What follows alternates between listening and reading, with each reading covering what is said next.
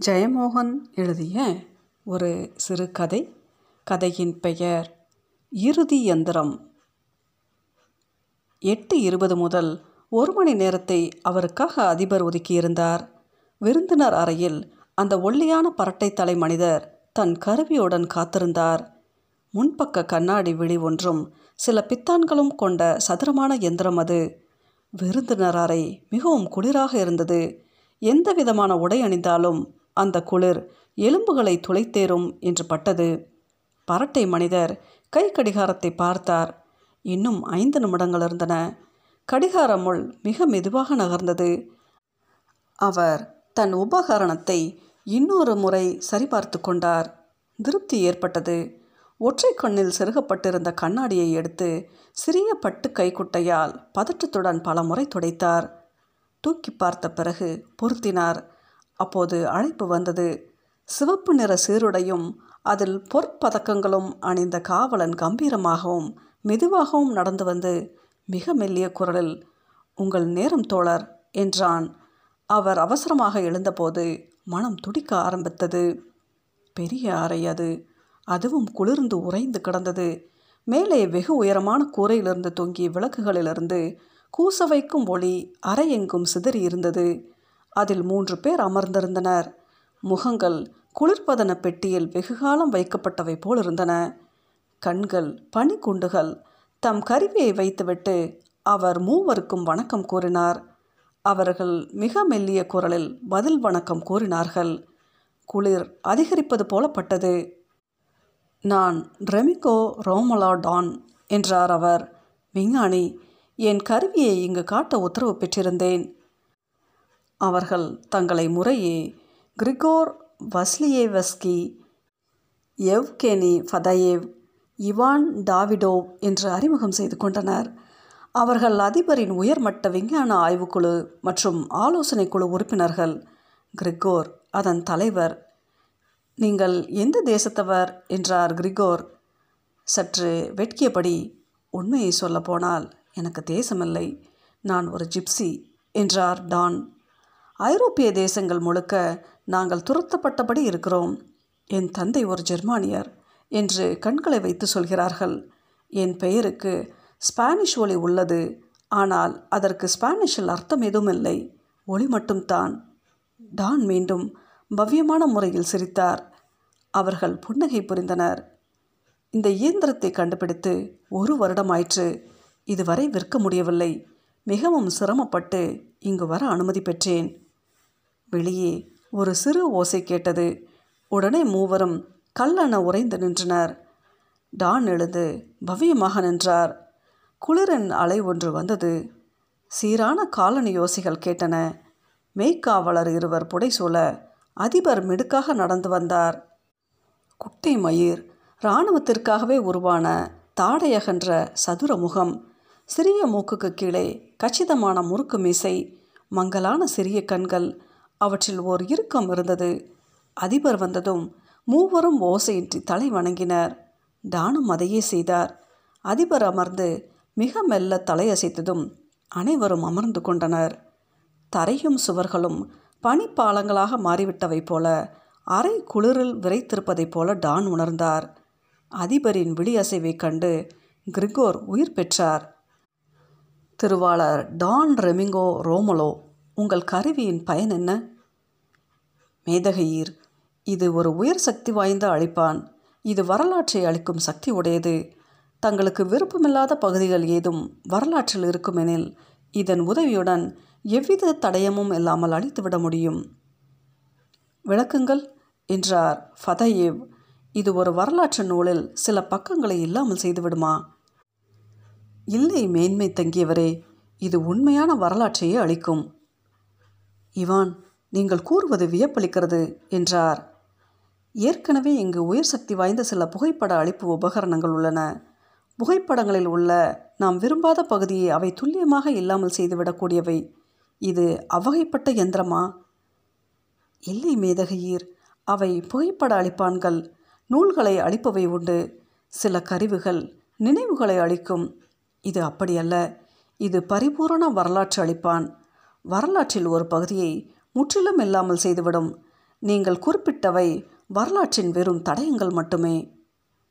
அதிபர் சேவகர்களுக்கு ஏதோ குறிப்பு அனுப்பினார். அவர்கள் கட்டுக்கட்டாக நூல்கள் ஆல்பங்கள் அவற்றுடன் வந்தபடி இருந்தனர். கிரிகோர் உங்கள் எந்திரம் போதிய அளவு நம்பிக்கையை ஏற்படுத்தவில்லையோ என ஐயப்பட இடம் இருக்கிறது என்றார். தாங்கள் சோதித்து பார்க்கலாம் மேதகியீர் என்றார் டான். தாங்கள் சோதித்து பார்க்கலாம் மேதகியீர்! என்றார் டான். ஒருவரை வரலாற்றிலிருந்து நீக்க இதை எப்படி பயன்படுத்துவது? என்றார் கிரிகோர். மிக எளிது. இக்கருவியின் ஒளிப்பீரிடல் முன்பு அந்த நபரின் முழு பெயர் அல்லது புகைப்படம் அல்லது உடல் உறுப்பு அல்லது உடைகள் போன்று நேரடியாக சம்பந்தமுள்ள பொருட்கள் ஆகியவற்றில் ஒன்றை வைத்து இந்த நீலப்பித்தானை அழுத்தினால் போதும். இறந்து விடுவாரா? இல்லை பிரபு. பிறக்கவே இல்லை என்று ஆகிவிடுவார். நம்பவே முடியவில்லை என்றார் இவான் டாவிடோ தோழர் டான் என்றார் அதிபர். அவர் குரல் மெலிதாக இருந்தது. நீங்கள் உங்கள் கருவியை இயக்கி காட்டலாமே. உத்தரவு மேன்மை தங்கியவரே. மாதிரிக்கு தோழர் கிரிகோரையே எடுத்துக்கொள்ளுங்கள் கிரிகோர் முகம் சமம் போல் ஆயிற்று. நிமிர்ந்து நிற்க முயன்றார். கரங்கள் மட்டுமே துடித்து கொண்டிருந்தன. டான் அமைதியாக தன் கருவியை திருப்பி குறிப்பார்த்தார். கிரிகோரின் தலை இறுகி சற்று கூணலானார் வாயின் விளிம்புகள் அழுந்தமடைந்து பின்பு முகம் ஒரு பக்கமாக கோணிக்கொண்டது. ஒரு கேவல் ஒளி எழுந்தது. ஒளி அணைந்தபோது கிரிகோர் நின்றிருந்த இடம் காலியாக இருந்தது. பிற உடல்கள் விரைப்பு தளர்ந்து சகஜ நிலை பெறும் அசைவுகள் ஏற்பட்டன.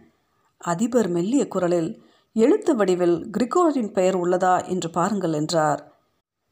இவான் கலை களஞ்சியங்களையும் என் கெனி ஃபதேவ் அரசு ஆவணங்களையும் புரட்ட ஆரம்பித்தார்கள். அப்படி ஒரு பெயரே இல்லை என்றார் இவான். வியப்புதான். அப்படி ஒரு பெயர் இவற்றில் கையாளப்பட்ட தடயமே இல்லை என்றார் எவ் கெனி ஃபதேவ். வரலாற்று நூல்கள் பிற ஆவணங்கள் அரசு அறிக்கைகள் பிறப்பு விவரப்பட்டியல் கல்வி நிலைய ஆவணங்கள் பாஸ்போர்ட் பதிவுகள் உட்பட எங்கும் அப்பெயர் இருக்கவில்லை. வரலாற்றிலிருந்து அதற்கு முன் அளிக்கப்பட்டவர்களின் பெயர்கள் அடங்கிய ரகசிய கோப்பில் கூட அப்படி ஒரு பெயர் இல்லை.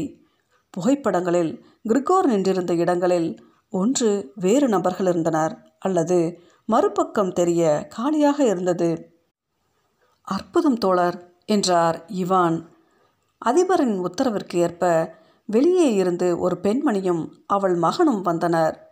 இருவரும் இயந்திரங்கள் போல இருந்தனர். கிரிகோரின் பெயரை முழுமையாக சொல்லி அந்த பையனிடம் அவரை தெரியுமா என்று இவான் கேட்டார். பையன் புரியாது முகத்தை சுழித்தான் தாயை பார்த்தான். இல்லை என்றான். உங்களுக்கு? என்றார் இவான் தாயிடம். இல்லையே யார் அவர்? ஏதாவது ராஜதுரோகியா? என்றாள் அவள் குழப்பத்துடன். இவான் அழுத்தமாக திருமதி நடாலியா உங்கள் கணவர் பெயர் என்ன? இவான் செர்கியேவிச் கம்யர் இறந்துவிட்டார் உங்கள் முழு பெயர் என்ன? Natalia Ivanovna. உன் தந்தை பெயர் என்ன? என்றார் ஃபதயேவ் இவான் செர்கியேவிச் என்றான் பையன். என் பெயர் திமிட்ரி இவானவ்.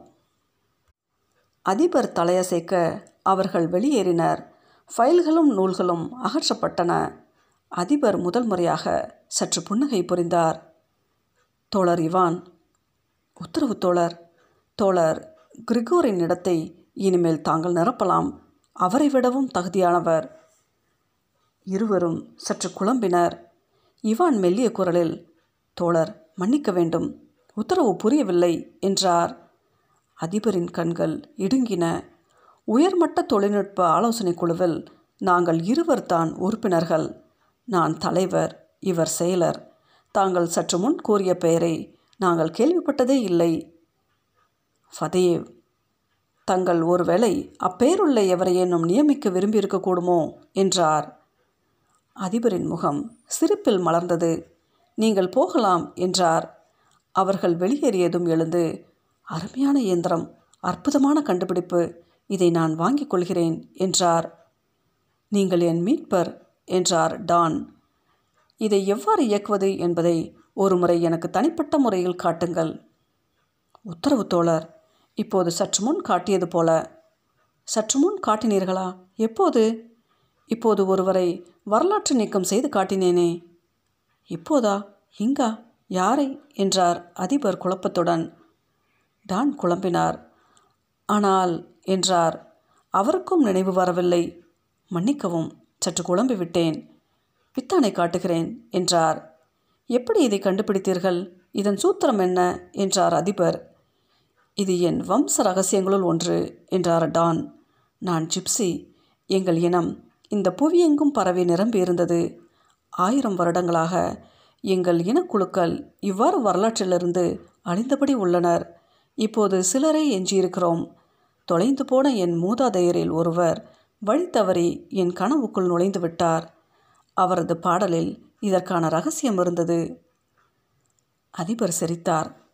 வரலாற்றில் இருப்பதை விட இல்லாமல் இருப்பதே எளிமையானது இனிமையானது. ஏனெனில் அங்கு அச்சமில்லை அல்லவா? ஆம் பிரபு ஜிப்சிகளை விட அதை அறிந்த வம்சம் எது? ஆனால் வரலாறு என்பது ஒரு அதிகார வெளி. அதிகாரமில்லாமல் என்னால் இருக்க முடியாது என்றார் அதிபர். ஒரு கணம் அவர் மனிதரானார். களைத்து சோர்ந்திருந்தாலும் சுமந்தாக வேண்டும். வெகு தூரம் வந்துவிட்டேன். இனிமேல் திரும்ப முடியாது. இது மிக ஆபத்தான இயந்திரம். மேன்மை தங்கியவரே என்றார் டான். இது எப்போதும் உங்கள் அருகிலேயே இருக்க வேண்டும். உங்கள் படுக்கை அறையில் உங்கள் நேரடி கண்காணிப்பில். ஆம் மிகவும் நன்றி டான் என்றார் அதிபர். வரலாறு எனக்கு மிகவும் அசௌகரியமானதாக இருந்து வந்தது. இனி பயமில்லை. உங்களுக்கான பணம் வெளிநாட்டு வங்கிகளுக்கு வரும். நீங்கள் போகலாம். எனக்கு வேலைகள் பல உள்ளன. டான் வணங்கி விடை பெற்றார். வெளியே அவருக்காக வண்டி நின்றது. தங்குமிடத்திற்கு சென்றதுமே மனைவியிடம் இறைந்தார். கிளம்பு மரியா. இக்கணமே நாம் கிளம்புகிறோம்.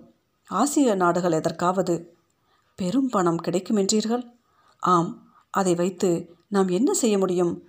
தங்கத்திற்காக உலகையே உழுது புரட்டிய ஐரோப்பா நம்மை சும்மா விடுமா? கிளம்பு. அவர்கள் அடையாள அட்டைகளையும் அனுமதி உத்தரவுகளையும் காட்டு கிளம்பினார்கள். மாலை விமானம் வானில் ஏறிய பிறகு மரியா கேட்டால் அப்படியானால் அந்த யந்திரத்தை ஏன் விற்றீர்கள்? விற்கவில்லை. அதிபருக்கு என் அன்பளிப்பது என்றான் டான். உங்களை புரிந்து கொள்ளவே முடியவில்லை. அசடே! என்றார் டான் சிரித்தபடி. அந்த அழிக்கப்பட்ட வரலாறுகள் எங்கு செல்கின்றன என்கிறாய்? அவை அந்த யந்திரத்துக்குள் சேமிக்கப்படுகின்றன. அது அவரது படுக்கை அறையில் தலைமாட்டில் எப்போதும் இருக்கும். அதை அழிக்க முடியாது நிறுத்தக்கூட முடியாது. அதற்குள் வேறு ஒரு வரலாறு நிலைக்காத படங்களாக ஓடியபடியே இருக்கும். அழிக்கப்பட்டவர்களின் நாண வரலாறு. மரியா அட பாவமே! என்றால் ஒருவேளை அதுதான் உண்மையான வரலாறு என்றான் டான். அதற்கு அவர்தான் முதல் சாட்சி. பிறகு விமானமே அதிர்ந்து திரும்பி பார்க்கும்படி பைத்தியக்காரத்தனமாக உறக்க சிரித்தார். ஆக்கியவர் பெயரின்றி கைப்பிரதி தொகுப்பில் காணப்படும் இந்த கதை அசலா தழுவலா மொழிபெயர்ப்பா என்பது தெரியவில்லை. கையெழுத்து வீரபத்ரனுடையது. ஆயிரத்தி தொள்ளாயிரத்தி தொண்ணூத்தொன்பதில் வெளிவந்த பின்தொடரும் நிழலின் குரல் நாவலில் வரும் சிறுகதைகளில் ஒன்று.